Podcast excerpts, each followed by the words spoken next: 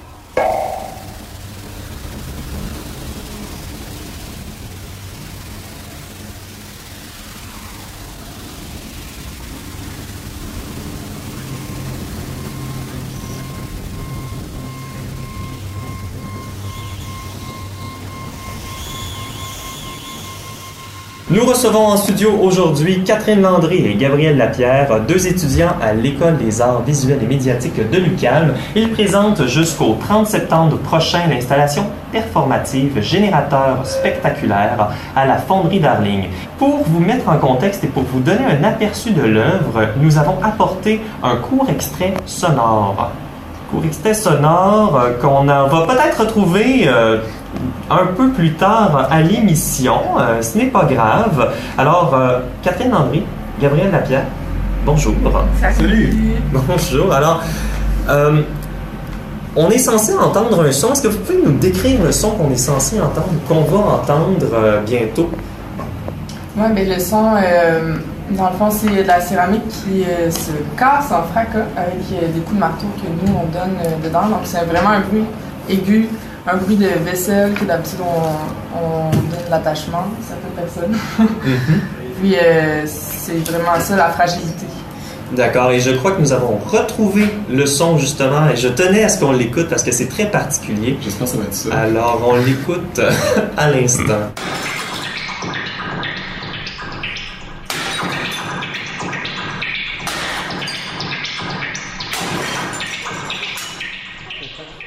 Oui, c'était bien ça, c'était bien ça. Il y avait, euh, en plus de ce que Catherine a dit, un- le son du marteau, en fait. Là, euh, Parce que nous autres, on, on brise les briques avec un super gros marteau euh, amplifié.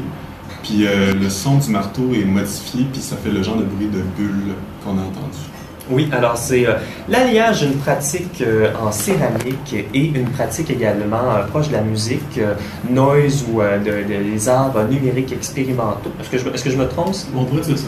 Belle manière de l'écrire. Et tout ça dans une, exposition semi-permanente à la fonderie Darling. Alors, des murs de briques qui sont euh, des murs de briques en céramique que vous détruisez progressivement de semaine en semaine et qui fait ce merveilleux bruit. Et moi, je voulais vous poser euh, une question justement par rapport à cette destruction. Alors, euh, il y a beaucoup de plaisir à avoir la, destruction de ces briques-là. Je, je vois des liens entre euh, cette destruction-là et le, thème de la fonderie Darling par rapport à l'embourgeoisement, la gentrification. Est-ce que vous voyez des parallèles entre euh, la destruction de ces murs de briques-là symboliques et la destruction euh, peut-être d'un patrimoine urbain qu'on vit présentement à Montréal? Hum, ouais, euh, vraiment. je pense que le projet aussi, il est né de des visites qu'on a fait à la fonderie Darling aussi au début du projet. Puis comme, c'est sûr que eux, leur euh, façon de voir les choses aussi nous a comme euh, inspiré là-dedans. Oui, oui, puis il y a plein, d'en fait, il y a super plein de liens qu'on peut faire avec ça, évidemment, euh, qui nous a inspirés. Bon, on parle, tu parlais du patrimoine, on parle du, de la céramique qui est comme, euh, qui représente souvent, bon, quelque chose d'ancien, de, précieux. On, ben oui, euh, construction, destruction, parce qu'on était là euh, tout le mois pour monter ces murs-là, puis euh, monter l'installation, tu sais. Fait que, ben oui, là, ça s'inscrit dans le paysage urbain qui est constamment changeant dans ce coin-là, en fait, là, qui est tout le temps en construction. Il y a tout le temps du bruit. Fait que moi, ça s'inscrit euh, right in, I think. Exactement. Et c'est justement cette céramique-là ou sa destruction qui lie vos deux pratiques, là, comme je mentionnais euh, plus tôt. Donc, euh, euh, de manière euh, brève, là, vous venez de, vous venez d'où artistiquement? Veux-tu y aller, Catherine? Euh, ouais. Peut-être moi, ma pratique, euh, je suis vraiment dans la matière, mais j'ai aussi une pratique qui est euh, très euh, féministe, queer, puis j'adore aussi utiliser mon corps pour faire la genre de ish performance. Fait que pour moi, ça, c'est peut-être les liens qui sont à faire avec le projet. Puis la céramique, j'adore le retour aussi au fer, puis au, Mhm. ouais, au savoir-faire, puis à des métiers artisanaux qui étaient peut-être traditionnellement réservés aux femmes. Je Mhm. trouve ça, ça a un aspect politique. Ouais, on parle, Ça, c'est plus la poterie, admettons. là. J'essaie de... Mhm, on parle de 800, à peu près 800 euh, briques qui, qui ont été faites avec différentes euh, glaçures. Et euh, de ton côté, Gabriel? Euh, ouais, moi j'avais, j'ai commencé euh, à faire des projets artistiques quand même tard. là. En fait, je viens de la musique. Euh, ouais, j'ai fait mon portfolio en trois mois là, pour le cam. Là, fait que euh, j'ai pas beaucoup de connaissances euh, justement avec la matière. Fait que souvent je vais plus déraper dans le, le son, dans les, euh, les concepts, ces trucs-là. Puis euh, là, j'ai eu l'occasion de faire vraiment, vraiment beaucoup de travail de matière pour ce projet-là. Magnifique, Ouais. magnifique. On a mentionné l'UCAM un peu juste maintenant et, et tout ça. Et c'est- et c'est en fait un, un projet qui découle euh, d'un cours avec Stéphane Gillot, problématique de la structure, euh, les espaces publics. Est-ce que vous pouvez me parler un peu... Qu'est-ce que ça implique pour vous de faire partie d'une université? Comment ça peut avoir changé votre approche artistique? Mais également vice-versa, hein, de travailler avec la fonderie Darling, qui n'est pas quelque chose qu'on fait habituellement à, l'université. Puis, euh, quel genre de, de- comment ça a changé votre, votre projet? Ben, pour ma part, je parle pour moi personnellement, moi je pensais jamais exposer ou produire quelque chose. Je le faisais vraiment, euh, ce programme-là, à des fins euh, personnelles de, de recherche. C'est un genre de retour aux études. Euh, Mhm. puis là, ironiquement, je me retrouve un peu à, à faire beaucoup de trucs là, ces temps-ci, euh, finalement, par rapport à la production. Euh, fait que je pense que ça a juste apporté euh, pour moi là, euh, de, de me rendre compte que j'étais capable de- d'aller jusqu'au bout d'une idée puis de faire la, la totalité de la production. Que c'est inspirant. Et Catherine? Euh, ouais, peut-être. Ce qui est le fun aussi avec la fonderie, c'est qu'ils ont accepté aussi un projet qui est quand même audacieux. Mhm. Puis euh, de mettre quand même euh, de l'argent, un budget dans un projet qui va se détruire. C'est quand même. Ouais, euh, puis qui est dangereux quand même. Là. ouais, ça explose, ça Ouais. nous coupe. Ouais, on était plein de sang à la blood. dernière prestation. Tout à fait, tout à fait. J'y étais, j'étais présent. Euh, en effet, un projet euh, très dangereux, mais c'est pas votre premier projet euh, que vous faites. Peut-être le, pro- le projet le plus dangereux. Je connais mal votre pratique, mais c'est pas le projet que, le premier projet que vous faites ensemble. Vous avez également travaillé euh, euh, à la Place des Arts euh, sur le mur vidéo. Est-ce que vous pouvez nous parler un peu de votre collaboration et Hum, on était euh, Gab puis moi, puis euh, Mathis D'Angelo qui est reparti euh, en France malheureusement après son euh, séjour ici. Puis c'est un projet sur la fluidité des genres puis la rigidité du regard du spectateur, spectateur-trice. Puis euh, c'est un projet qui est dans le dans le l'espèce de le mur d'écran, les 36 La 30 mosaïque. La mosaïque. Ouais, faut le c'est la mosaïque de la place des arts, un mur de 35 écrans. Puis, euh, Ouais, c'était beaucoup de- des défis là qu'on n'avait jamais accomplis avant là, des défis Mm. techniques. euh, beaucoup de rendus. Beaucoup de rendus. On, a- tu sais, on dormait à l'école presque. Là. On falsifiait des papiers pour rester plus tard. Fantastique. On dira pas ça à la radio. Non. Oups, c'est déjà fait. Et euh, dans cette murale vidéo-là, il y a l'aspect très glamour de la place des arts. Et encore une fois, avec la Fonderie Darling, vous appelez votre projet le générateur spectaculaire. Alors, la notion de spectacle est un peu omniprésente. Qu'est-ce que ça veut dire pour vous, cette notion de spectacle? Mais moi, Catherine, j'ai l'impression que dans notre duo, toi, t'aimes beaucoup le, le beau puis le, le, le glamour aussi, là, puis tout ce qui est attirant, séduisant. Je pense qu'il y a beaucoup ce côté-là aussi qu'on retrouve dans notre projet. Euh, Prouve. Ouais, que moi, je n'aurais pas tendance à aller nécessairement. Quand je suis tout seul, je ne vais pas nécessairement vers ça. Euh, puis en fait, c'est euh, le, le générateur spectaculaire, ça parle de, de production, surtout, je pense. là. Euh, puis euh, c'est de faire un lien, euh, un lien entre les différentes productions qui se trouvent sur ce lieu-là, en général, du genre, bon, là, on parlait de la construction, des constructions des immeubles, puis on parle de la fonderie qui est un lieu de, pro- de production avant d'être un centre d'artistes, c'était Mhm. une fonderie. puis le centre d'artistes là qui sert aussi à produire, ben mais là plus de l'art, tu sais, puis de produire du spectacle, là, tout ça. Fait que c'est un peu juste euh, pour faire un lien en- entre tout ça. Mhm. En ce, com- ce commentaire euh, sur euh, la production et son lien avec le, le spectacle. Je voyais également un autre lien. J'en parlais un peu avec Catherine et euh, c'est pas quelque chose nécessairement que vous aviez en tête au début, mais je voyais également un lien avec les jeux vidéo. Donc on a ces murs de briques colorées, une grande masse qui fait un bruit électronique quand elle détruit les murs. Que, que, que, que, que parlez-vous? Que- Qu'est-ce que ça vous dit, ce, ce type de lecture-là euh, sur les jeux vidéo euh, par rapport à votre œuvre? Moi, euh, c'est drôle parce que là, je vais partir sur un autre, aff- un autre affaire, mais pour revenir, comme éventuellement. puis euh, Gab, euh, Gab aime pas vraiment la performance. Puis on se parlait de comment on allait faire notre activation plus qu'une performance. Puis, euh, tu sais, on se parlait comme quoi ça, ça serait le fun que ce soit, on soit habillé normalement, puis que ce soit juste comme n'importe qui pourrait le faire dans la vie de tous les jours, tu sais. Fait peut-être l'aspect jeu vidéo, moi, je trouve ça le fun de la, de la mélanger avec ça, que c'est un jeu vidéo que tout le monde peut faire aussi, là, que tout le monde peut. euh, dont vous êtes le héros. C'est ça que je veux Mhm. dire. et dans l'espace euh, public. Et Mhm. dans, ce, dans ce, ce- ce- cette activation-là, il y a également la notion d'absurdité. Euh, donc, créer des murs euh, pour les détruire ensuite amène cette espèce de paradoxe de la production. Et je me demandais si vous étiez inspiré. euh, quelles, quelles étaient en fait vos inspirations par rapport à l'absurdité de la tâche? Oui, ben en fait, moi, je, ben moi, ça revient souvent dans ma pratique. Euh, Je trouve que ça, là, ça, ce projet-là met beaucoup l'accent là-dessus, mais au final, je trouve que pas mal tous les projets reviennent à ça. C'est un peu- euh, dans le sens que, bon, là, tu fais ta toile, tu l'exposes, euh, qu'est-ce qu'elle fait après? Elle sèche, elle se détruit, elle se détériore. Tu sais, je veux dire, euh, à quoi bon faire quoi que ce soit, dans le fond? à quoi bon? Très Ou, euh, optimiste, oui, oui, mais on peut, c'est pas obligé d'être négatif, mais je pense qu'il y a ce questionnement-là qui arrive dans tout ce qu'on fait. Tu sais, moi, ça m'arrive beaucoup en musique. Bon, OK, ça sert à de quoi de faire ce show-là? Ça sert à de quoi d'écrire des tunes? Il faut souvent se retrouver des raisons de continuer. Mais comme tout dans la vie, tu sais. Est-ce que vous avez euh, une raison pour euh, faire une autre œuvre ensemble?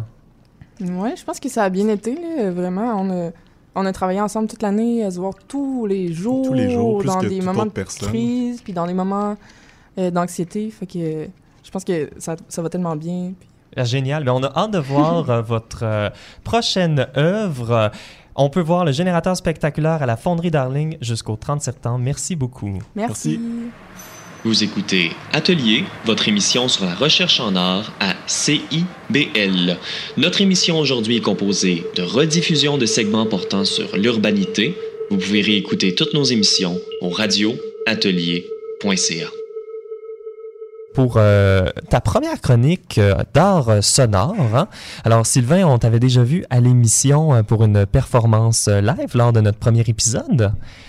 Et c'est maintenant euh, sous euh, le chapeau de chroniqueur euh, que tu viens et, tu nous parles des fantômes de Montréal. hein. Donc en marchant dans la ville, on peut croiser, sans le savoir, vraiment des traces des événements passés qui sont liés à l'art sonore. Alors tout ça dans l'espace public. Tu nous fais aujourd'hui une archéologie sonore de Montréal et tu nous fais euh, découvrir aussi quelques grands événements qui ont ponctué l'histoire de l'art sonore euh, dans notre belle ville. Effectivement, Benjamin, donc ça me fait plaisir de, te faire cette histoire et cette archéologie-là. Euh, puisque c'est la première chronique, donc j'en profite peut-être pour préciser un peu là, donc, ce que j'entends par art sonore. Donc j'entends surtout les installations, les performances, donc tout ce qui explore les limites physiologiques, psychoacoustiques du son comme ça. Mais je, distingue ça donc de la musique contemporaine, de la musique d'avant-garde, même si par ailleurs c'est les mêmes c'est les mêmes artistes qu'on croise dans, cette discipline-là. C'est une euh, discipline qui est relativement jeune aussi, puisque par l'art sonore, euh, donc on dépend beaucoup de, la notion d'enregistrement, de diffusion, et puis donc c'est euh, seulement depuis le milieu du siècle, donc c'est cet art a émergé par rapport aux autres domaines, par exemple, qui sont la, littérature, la musique, le, théâtre, des choses comme ça. Donc une histoire assez jeune, mais revenant à Montréal, donc j'ai dans, mon, dans ma chronique, je suis pas arrivé à mettre un point euh, de départ exact à, ma, à, mon, à mon historique euh, montréalais, comme s'il y a eu plein de choses qui sont passées. D'ailleurs, euh, j'ouvre une parenthèse pour dire qu'ironiquement, donc euh, la première usine de vinyle, euh, oui, donc pour euh, donc les, les tourne-disques étaient à Saint-Henri ici. Donc Ah on oui. parle de l'usine Berliner, euh, dont le bâtiment existe toujours. Donc euh, c'est aujourd'hui le musée des ondes Berliner que je vous invite à visiter d'ailleurs au passage. Mhm. Euh, donc c'est encore disponible. Et euh, mais où commencer? Donc est-ce que ce serait par exemple en 1948 Il y avait déjà des œuvres multimédia en 1948, donc euh, autour euh, euh, du groupe du Refus Global. Donc on pense à Pierre Mercure qui a mis, qui a donc que que créé donc des, des ballets avec la, danseuse Françoise Sullivan et qui collaborait avec Jean-Paul Riopel par exemple. Donc Pierre Mercure d'ailleurs ça a été une figure très très importante dont, dont, le, dont le nom a été donné à la salle, mais par ailleurs donc on l'a revu en 1961 euh, qui faisait la première semaine internationale de musique actuelle à Montréal, donc qui allait réunir les- les grands compositeurs de l'époque. Malheureusement, il est mort tragiquement en 1966. Donc, il n'a pas pu voir Expo 67 arriver et euh, donc tous les événements liés à Expo 67, notamment donc euh, Yanis Xenakis qui est arrivé à Montréal pour faire le, fameux Polytop de Montréal dans le, dans, le bâtiment du Pavillon de France, ce qui est devenu le casino, le casino de Montréal depuis. Euh, donc, il y a des éléments d'architecture donc plus expérimentaux qui sont restés, qui ont survécu comme ça. Mais par ailleurs, donc si on marche dans les rues de Montréal, ici on est au coin de Sainte-Catherine, Saint-Laurent, euh, donc on se rend peut-être pas compte, mais on marche dans la rue et puis euh, à l'époque il y avait une, galerie qui s'appelait le Vehicle Art, euh, donc qui, a accueilli la première, euh, donc la première exposition en bonne et due forme d'art sonore, donc le- la plus vieille référence que j'ai pu trouver sur Mhm. internet euh, par rapport à ça. C'était en 1973, euh, ça s'appelait Sound as a Visual au Vehicle Art Gallery. Et donc, tout ça. Pardon? Devant. Oui, Oui, le- euh, selfie, on aime toujours ça. Ironiquement, c'est devenu un stationnement et un lieu de diffusion pour euh, les spectacles du Festival de jazz et euh, des francopholies. Mais donc, la, la galerie était tout juste en diagonale par rapport à où on se trouve euh, en ce moment euh, au studio. Mhm. Oui, mais ça, c'est tous des, des, des, des événements euh, qui... tous les événements là, sont tout de même pour un, public qui est assez là, euh, spécialisé, surtout que c'est des événements qui sont, de, qui sont là de manière euh, historique. Donc, selon toi, là, comment l'art sonore a évolué dans le temps pour en fait pouvoir prendre sa place dans la fabrique même de notre environnement urbain? C'est vrai que de plus en plus, donc, euh, l'art sonore s'est dirigé vers les événements publics, vers la, la- la diffusion publique, donc non réservé aux initiés, non réservé aux compositeurs, par exemple, mais vraiment donc euh, ouvert au public et euh, disponible dans, dans l'espace public. Donc, je me réfère à un article d'Hélène Prévost, que je salue au passage. Hélène Prévost, qui était l'animatrice de Navire Night, une émission de musique contemporaine à Radio-Canada à l'époque. Donc, Hélène a fait une recension comme ça de quelques événements dans les années 90 euh, qui ajoute donc à, à notre historique. Lorsqu'on marche au Parc La Fontaine, par exemple, on se rend pas compte que euh, il y a eu une, une importante exposition d'art sonore, donc le 7e printemps électroacoustique à Montréal, ça se déroulait là-bas. Euh, donc, c'était pas seulement des compositeurs, mais c'était aussi des chorégraphes, des danseurs, euh, donc des animateurs, des conférenciers. Puis donc tout ça, il y, avait, y a toute une réflexion sur la notion d'écologie sonore en milieu urbain, euh, donc à, la grandeur, à l'échelle euh, du parc La Fontaine. Donc il y a eu cet événement-là très important. Et quelques années plus tard, ben, au Vieux-Port, donc il y a eu la symphonie portuaire en 1995. C'était pas la première symphonie portuaire au monde, donc euh, on a importé le concept. Le concept était déjà existant ailleurs, mais quand même, à partir de ce moment-là, les compositeurs se sont rendus compte qu'ils pouvaient vraiment utiliser euh, donc l'ensemble euh, du vieux port comme caisse de résonance et donc diffuser vraiment des œuvres à, à- à très très grand dé- déploiement comme ça. Puis ça s'est poursuivi. Donc je pense au xylophone par exemple qui est un autre euh, élément marquant dans l'historique euh, des arts sonores à Montréal. Donc le- en 2000, euh, donc le xylophone a habité un silo qui se trouvait donc près de près de la piste cyclable et du canal de la Chine comme un immense espace de diffusion. Donc, ça avait une réverbération incroyable, donc plusieurs secondes. C'était génial pour la création sonore. Et à l'époque, on a réussi à envoyer donc euh, une connexion Internet à l'intérieur du silo. Donc, les gens pouvaient téléphoner, envoyer leurs leur samples, entre guillemets, leurs échantillons, puis mixer. Donc, il y a eu plusieurs événements qui ont eu lieu euh, autour du téléphone comme ça. Donc, un bâtiment qui existe toujours euh, par ailleurs. Mais donc, c'est aussi à cette époque-là qu'il y a eu des, les festivals qu'on connaît encore aujourd'hui, qui sont Electra, euh, en 1999 qui est apparu, et puis Mutec, euh, qui a évolué à partir du, Media Lounge qui, qui, existait dans les années 90 et qui est devenu donc le, le festival qu'on a connu aujourd'hui. Puis donc tout ça, finalement, ça, ça, donc, ça l'a aidé à constituer une scène locale, et donc cette scène locale sera le sujet de mes prochaines chroniques. Cet été, la danse est partout et très souvent gratuite. Vous l'avez peut-être vu à l'extérieur de la place des Arts, dans un parc près de chez vous ou même au détour d'une rue en allant prendre un verre. Alors, la première chronique et la chronique avis critique cette semaine est un corps dans l'espace avec Laurent Van Brantoghem. Alors Laurent, tu nous parles aujourd'hui de danse in situ, la danse dans l'espace public. Oui, donc effectivement, ben, l'été, les diffuseurs, la plus grande partie des diffuseurs et des saisons régulières de danse sont arrêtés. Donc, quand le FTA finit, c'est-à-dire au début du mois de juin, c'est trois longs mois où il faut se débrouiller autrement si on veut voir des spectacles de danse à Montréal. Sans oublier, bien entendu, le festival Zonoma ZH qui a lieu en ce moment, qui est un, un festival aussi de musique, de poésie, de performance et de théâtre, qui est à la Maison de la Culture Maisonneuve. Mais l'été, c'est surtout la saison du soleil, de la chaleur, des espaces verts et là où la ville s'anime. Tout le monde est dehors, il y a du cinéma dans les parcs, il y a des festivals de musique gratuits à l'extérieur. Bref, la danse aussi suit cette tendance. On peut en voir dans différents endroits, comme tu as dit, sur les places publiques, dans les parcs et même dans les rues.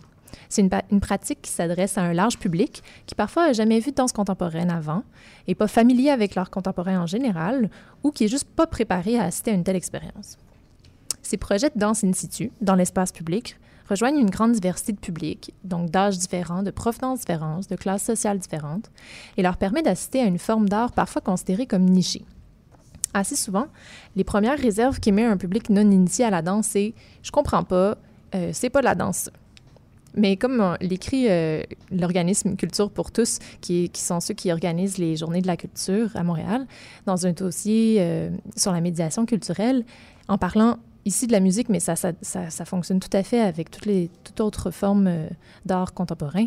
Il semblerait que plus un être humain a de connaissances en musique, plus il sera à même de ressentir de fortes émotions durant l'écoute. Donc, c'est ce que finalement, euh, c'est ce que ça fait aussi pour la danse contemporaine et, euh, cette plus grande diversité de public. Ça participe aussi à la démocratisation de l'art, qui inclut l'accès au plus grand nombre de la culture dite savante. Ça participe aussi, bien sûr, au rayonnement de la danse contemporaine, mais pas simplement. Pour l'artiste créateur, ça peut aussi être un élément stimulant important. Ça peut favoriser l'expérimentation artistique et stimuler le processus de création. Mais, mais quand on parle de danse euh, in situ, là, on parle pas de hip-hop, on parle pas de danse classique. De classique euh, donc, le in situ, là, euh, ça implique quoi exactement? Ça vient d'où? Ben, c'est pas un style en soi. Donc, ce mouvement, il s'ancre principalement dans deux histoires. Celle du land art, qui est un courant des années 60, où les artistes entreprendront des projets à l'extérieur, souvent en nature, de grande ampleur, et soumis à la détérioration du temps et de la météo. La deuxième histoire, c'est celle de la danse américaine postmoderne.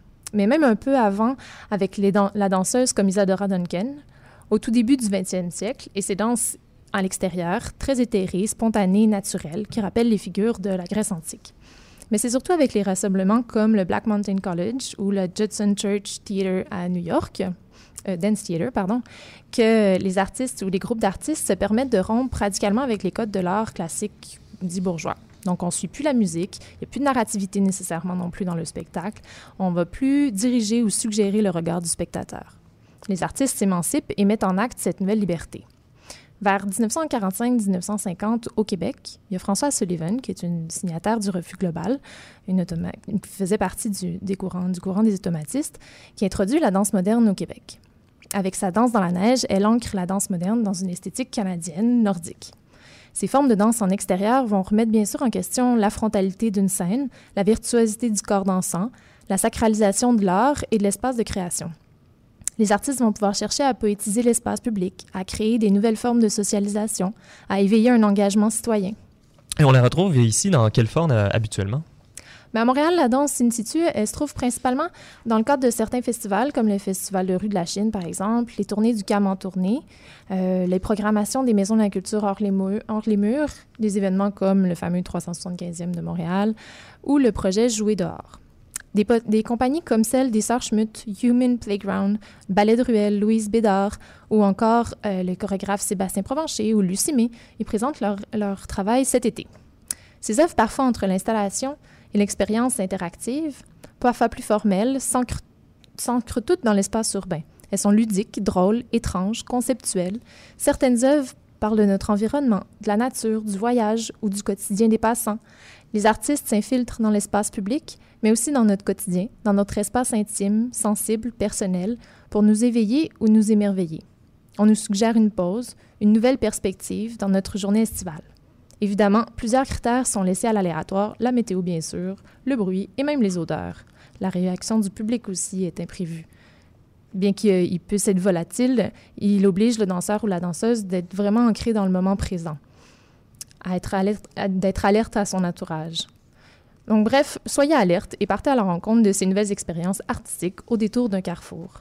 Je vais mettre euh, plusieurs liens sur le site, euh, sur notre site internet.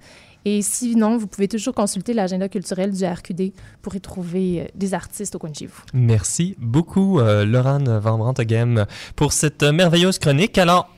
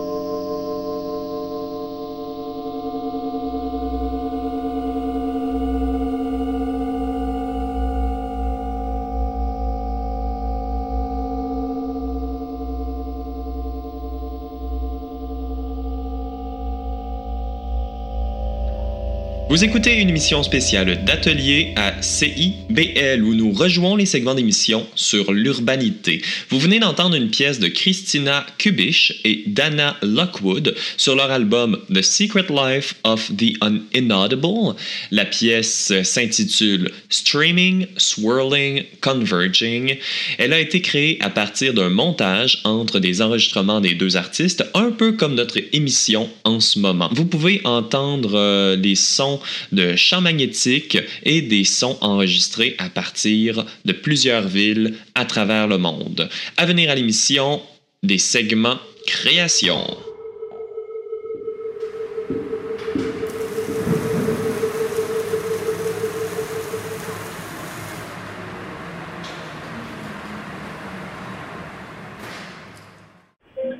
Je suis une voix. Une voix qui parle. Je parle. Je parle de moi. Je parle de moi à la radio. Je suis au téléphone. Je parle au téléphone. Je parle de ma vie, ma vie à moi. Je suis à Montréal.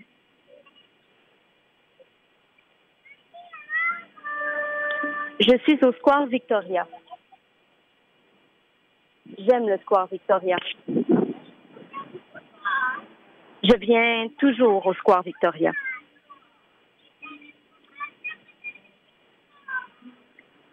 Je suis avec euh, tout plein de gens.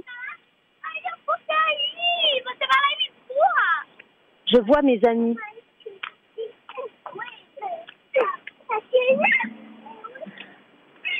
Bonjour les amis.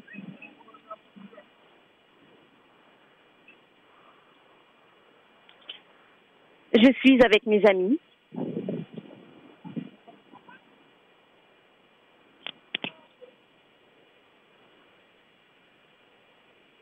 Je veux me faire un ami.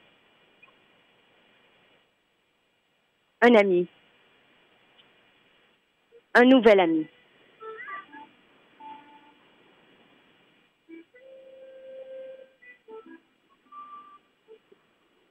Bonjour. Veux-tu être mon ami?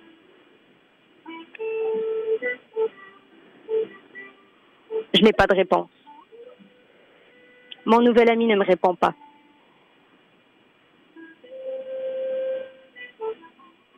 Je suis sous le soleil avec mes amis, assise sur un banc.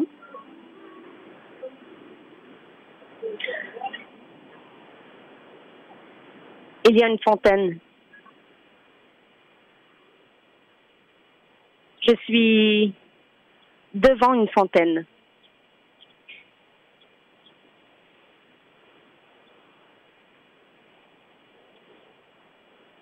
Je fais comme tout le monde.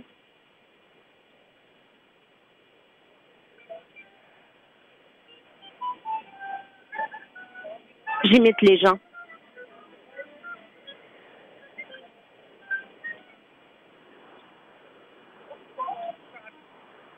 Je mets mes pieds dans la fontaine.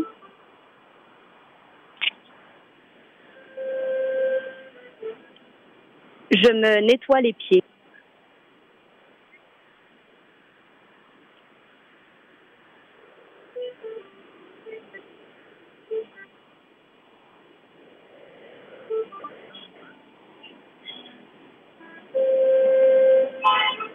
J'ai envie d'aller aux toilettes.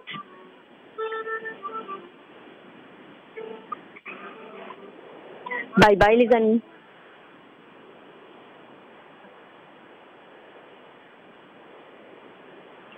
Je cherche. Je cherche les toilettes. Je marche. Je marche.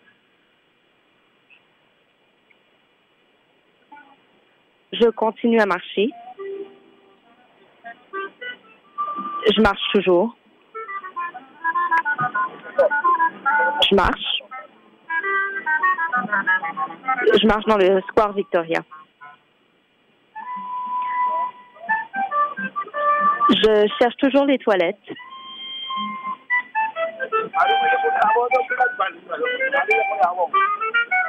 Il n'y a pas de toilette.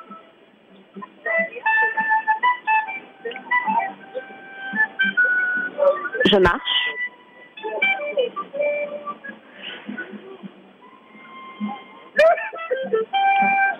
Je marche.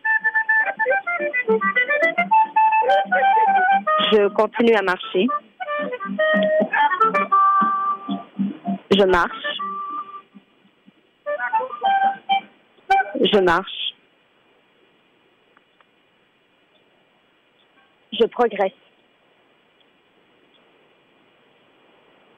Je marche, tout va bien. Je. Je.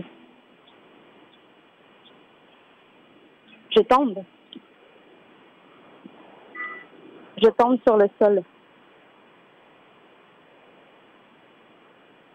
Je suis sur le sol.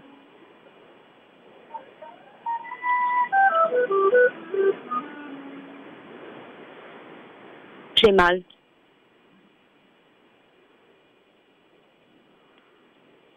Je suis confuse. Je me lève. Je me relève. Je continue à marcher. Je marche.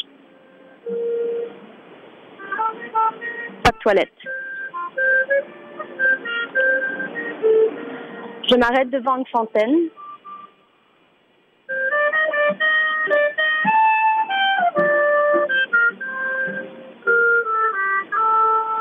Je regarde l'eau couler. Je regarde l'eau couler pendant un bon moment. Je me penche.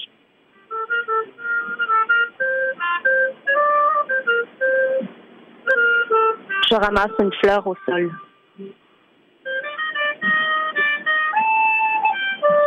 Je suis éprise de poésie.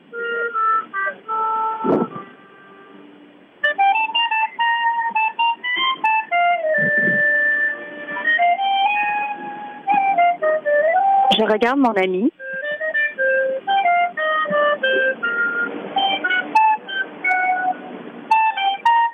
Mon ami.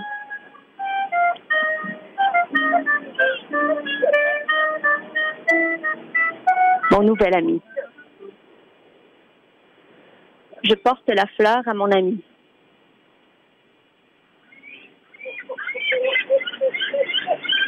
Je suis sous le soleil.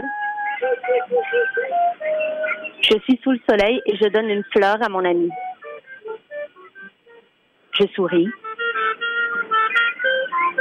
Je souris, je suis très joyeuse.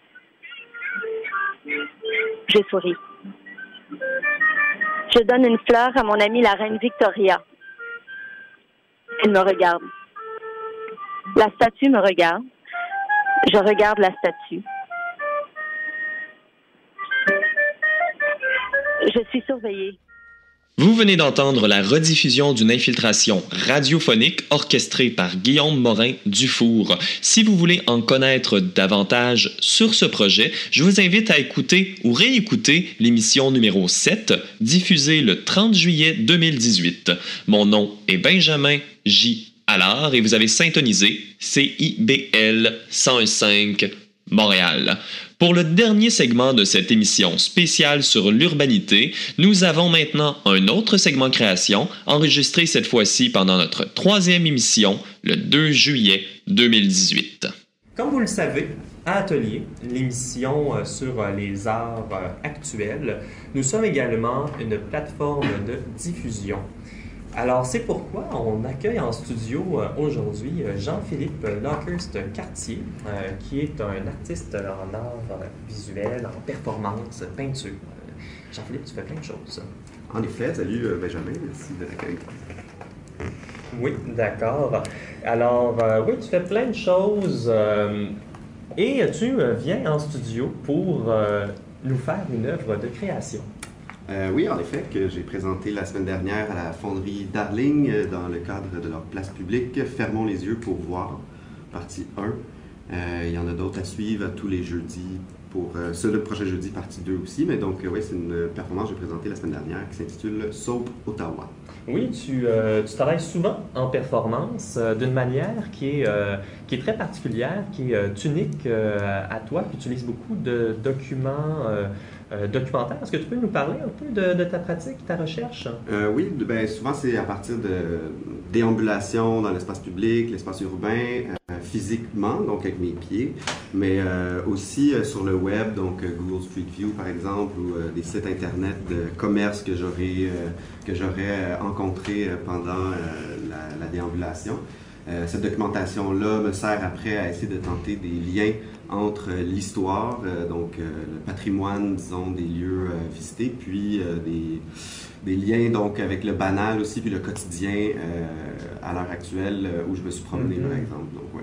Oui, oui, qui, qui- qui est parfois aussi euh, une pratique qui euh, s'immisce dans, euh, dans, dans l'espace public et qui reprend des codes également de la publicité, puis euh, euh, du marketing, des choses comme ça? Euh, oui, ben, ça devient un peu euh, souvent comme des ready-made de contexte, en fait. Euh, des promenades avec euh, du public aussi sur une avenue comme euh, le boulevard Saint-Laurent il y a plusieurs années, euh, proche de la métropolitaine. Ben, je présentais un peu le quartier en tant que ready-made, mais avec des liens que j'avais pu faire en installation dans une galerie, par exemple.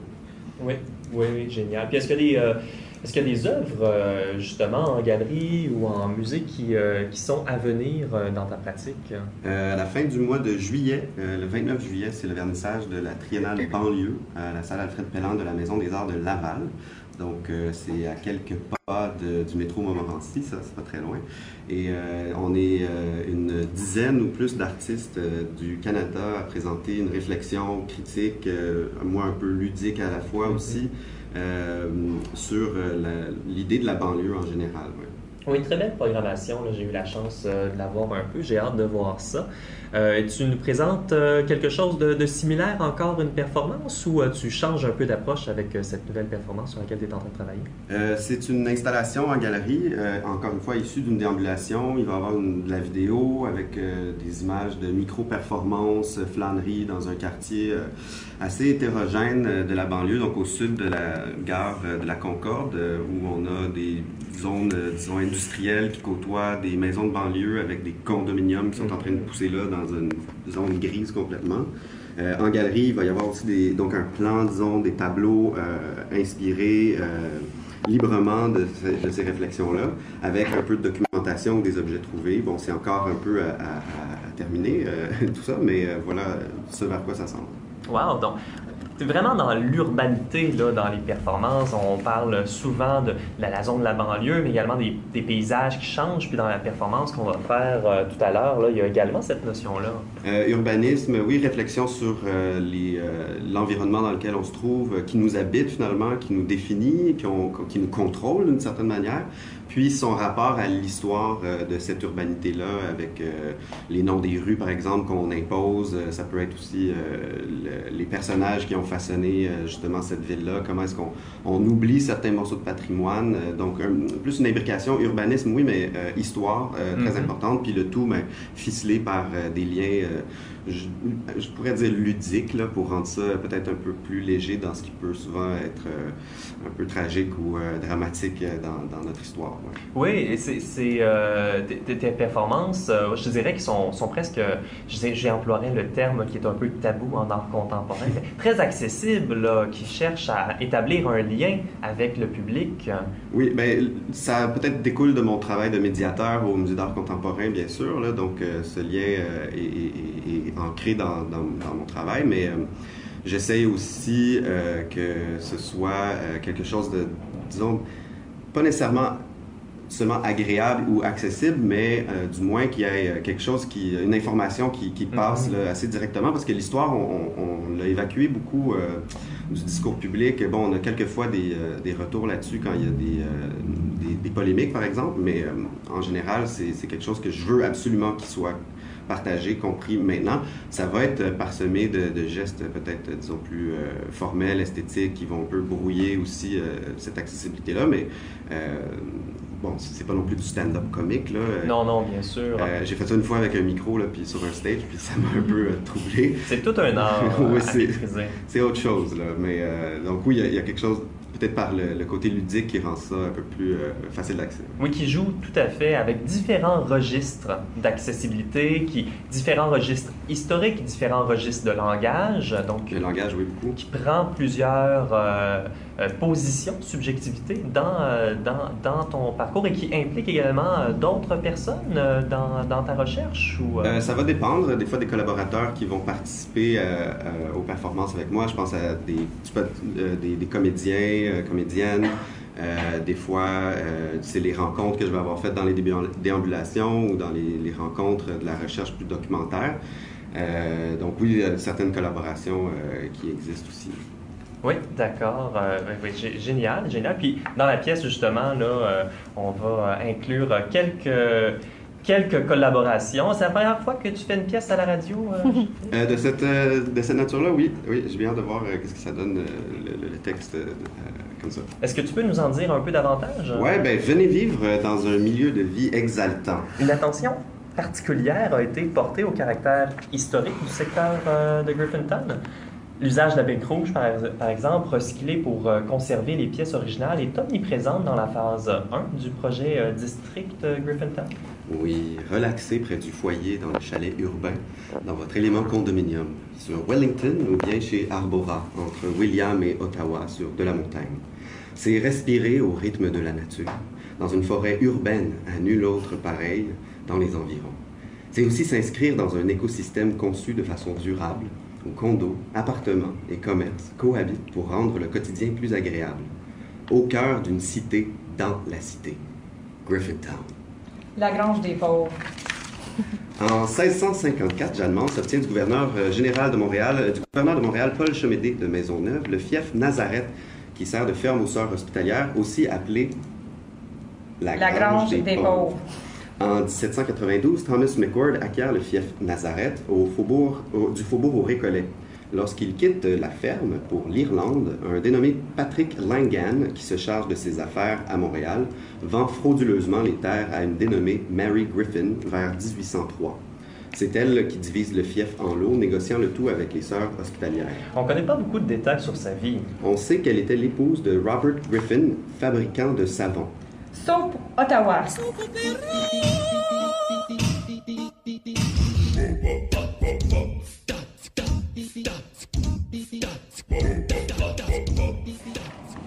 Alors, qu'est-ce qui se passe lorsque Thomas McCord devient, revient d'Irlande et découvre que son associé a vendu toutes ses propriétés à Mary Griffin? Ben, McCord gagne après 10 ans de procès et rétablit ses droits sur ses propriétés. Euh, il efface le nom des Griffin des différents plans, à l'exception du nom de quartier Griffintown, adopté par la population. C'est ainsi que Mary Griffin, malgré sa défaite, gagne symboliquement une place dans la toponymie montréalaise. À Radio-Canada, en mars 2018, on apprenait qu'une motion a été adoptée au conseil municipal pour renommer un quadrilatère face à New York Gas. Le nom de Mary Griffin a été recommandé par les membres de l'opération Topinomel et un programme mis sur pied dans le cadre des 375 ans de Montréal afin de promouvoir la représentation des femmes dans la to- toponymie montréalaise. En 2016, la ville avait calculé que les femmes ne représentaient que 6% de la toponymie montréalaise contre 50% des hommes. La balance était non genrée.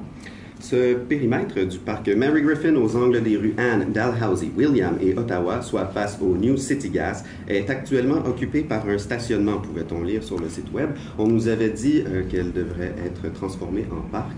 Par contre, quand je suis allé, il y avait un monsieur qui avait un veston euh, de sécurité, puis euh, il était en train de creuser des trous vraiment gros de 14 pieds euh, sous la terre pour des excavations d'égouts, donc le parc va être sauvé, c'est cool. Voilà. Oui, Mary Griffin, il ne faut pas la confondre avec la chanteuse Mary Griffin, celle-ci, qui est surtout connue pour avoir un remix de la pièce musicale We Can Get There dans le film Coyote Ugly. Son refrain donne vraiment l'espoir.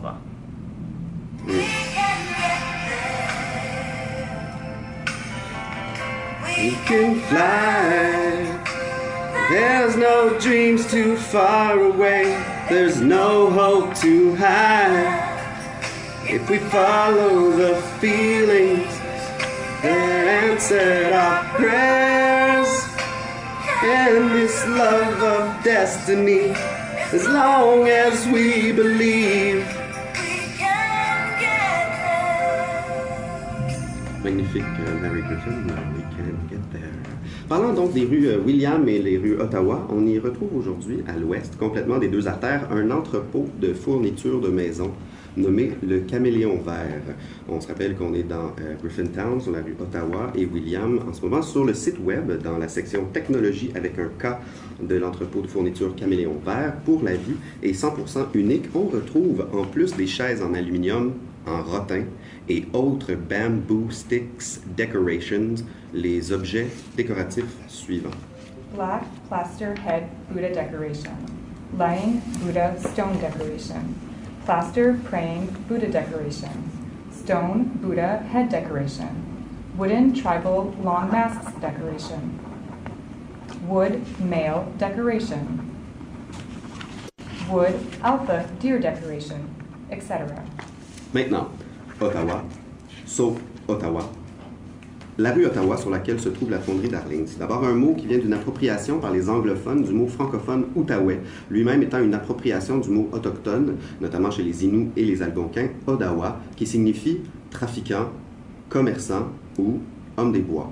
À l'ouest complètement de la rue Odawa, donc, on retrouve les brasseurs de Montréal qui brassent des bières avec sur l'étiquette des yeux, comme ceux de la bière Chihuahua mexicaine avec les yeux d'un jeune homme sud-américain, ou la Chi avec des yeux asiatiques féminins, la rebelle québécoise avec des yeux d'une femme invitante mais défiante, et la Griffintown, bière blonde, dorée et cristalline à 5% d'alcool, elle étanchera votre soif à coup sûr, nous dit-on. Les yeux clairs sur l'étiquette de la Griffintown sont ceux d'une jeune femme qui, seule, semble surprise, abasourdie, voire même prise au dépourvu. Juste après, en se déplaçant vers l'est, dans le même ancien bâtiment industriel sur la rue Ottawa, on retrouve la galerie L'Isabelle. Lorsqu'une animatrice de Montréal.tv demande à l'artiste de définir son style, l'Isabelle répond C'est un art qui est très, très contemporain. Puis c'est un art que moi j'appelle, c'est très masculin. Fait que ça vient chercher beaucoup les hommes. Les hommes se retrouvent parce que c'est masculin, c'est massif, c'est texturé. Puis les femmes aussi, ils aiment beaucoup ça. C'est un art qui est très vivre et laisser vivre. Je fais euh, du semi-figuratif, donc je laisse la personne se perdre dans le fond comme elle veut. Il y a plusieurs personnes qui vont pleurer devant un tableau parce qu'ils voient des choses, ça vient les chercher, ils sont libres. Merci. Dans la Gazette euh, section Travel, un article de Rochelle Lash intitulé Checking In, on lit à propos de sa visite à l'hôtel particulier sur la rue Ottawa, une sorte de bed and breakfast nouveau genre avec possibilité de louer une maison centenaire pour 16 personnes, on imagine le party. Elle mentionne donc que le quartier devient le darling of downtowners who enjoy the edgy new café and condo culture. Elle fait ensuite l'éloge des centres de services offerts à Peel et Ottawa, où elle nous parle de pharmacie, de l'épicerie Adonis, la SAQ, le Winners ainsi que le Dolorama. Lorsque je passais, il y avait un feu euh, pris dans les arbres de design urbain. Oui, à travers tout cela, bien sûr, on retrouve les condominiums Arbora, les condominiums Yo, inspirés par Philip Stark, les condos Loft Quartier Sud-Ouest, les développements du canal, Rockabella, Mist sur le canal, Yule Condo, Lawney sur Ville, Brickfields, Elements Condominium et les bassins du Havre qui, avec leurs quelques 508 unités d'habitation, proposent des condos dans un environnement où l'eau est omniprésente.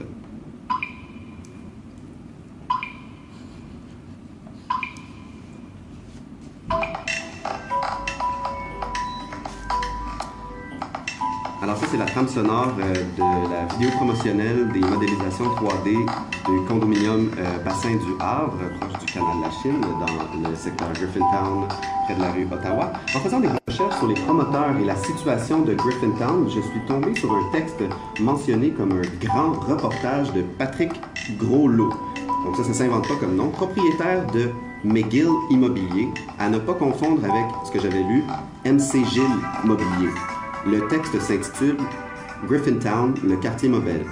modèle. Enfin, Griffintown sort de sa torpeur grâce à la vision de Devimco Immobilier Griffintown, en voie de devenir le plus beau et le plus intéressant quartier de Montréal. Devimco Immobilier, c'est une entreprise québécoise au pluriel, gérée par des Québécois, supportée par les plus grandes fortunes du Québec Inc. Mythe. Dans Griffintown, les promoteurs font ce qu'ils veulent. La réalité, deux points. En 2007, le plan original qui incluait le casino, le Cirque Soleil, etc. Voici le visuel, vous ne me direz pas que ce n'était pas visionnaire. Les groupes communautaires du Sud-Ouest, on le sait, se sont opposés à cette ébauche, au casino, etc. On les a écoutés, comme toute la ville, et on a modifié le projet de façon majeure. Regardez ce visuel au pluriel. Difficile de mettre plus d'espace vert et d'air piétonne, non? Le 10-30, c'est le 10-30. Le, dis- le district Griffintown, c'est le district Griffintown. Pourquoi c'est un si grand succès commercial, voire le plus grand succès commercial au Canada? Pourquoi tant de gens le fréquentent? Pourquoi tant de gens vont manger dans nos restaurants? Pourquoi autant de gens y viennent pour l'épicerie, pharmacie, etc.? Ça répond à un besoin. Ça doit répondre à une demande. On n'a pas rasé des quartiers résidentiels. On a aménagé des terrains vides et créé des quartiers résidentiels en périphérie. On ne peut pas espérer reproduire le plateau. C'est la banlieue, pas la métropole. C'est une réalité différente. Je crois que la plus grosse plainte de Montréal vient du succès que nous avons et le fait que les consommateurs délaissent le centre-ville de Montréal pour venir chez nous. On a la salle de spectacle la plus populaire au Québec. Mais est-ce nous qui sommes à blâmer ou est-ce que les artères commerciales de Montréal doivent se réinventer, évoluer l'éternel débat, ville ou banlieue? La décision vous revient, mais chez Devinco Immobilier, on vous offre le meilleur des deux mondes. C'était notre douzième émission d'Atelier, votre magazine radiophonique sur l'art de recherche à CIBL Jojage, Montréal.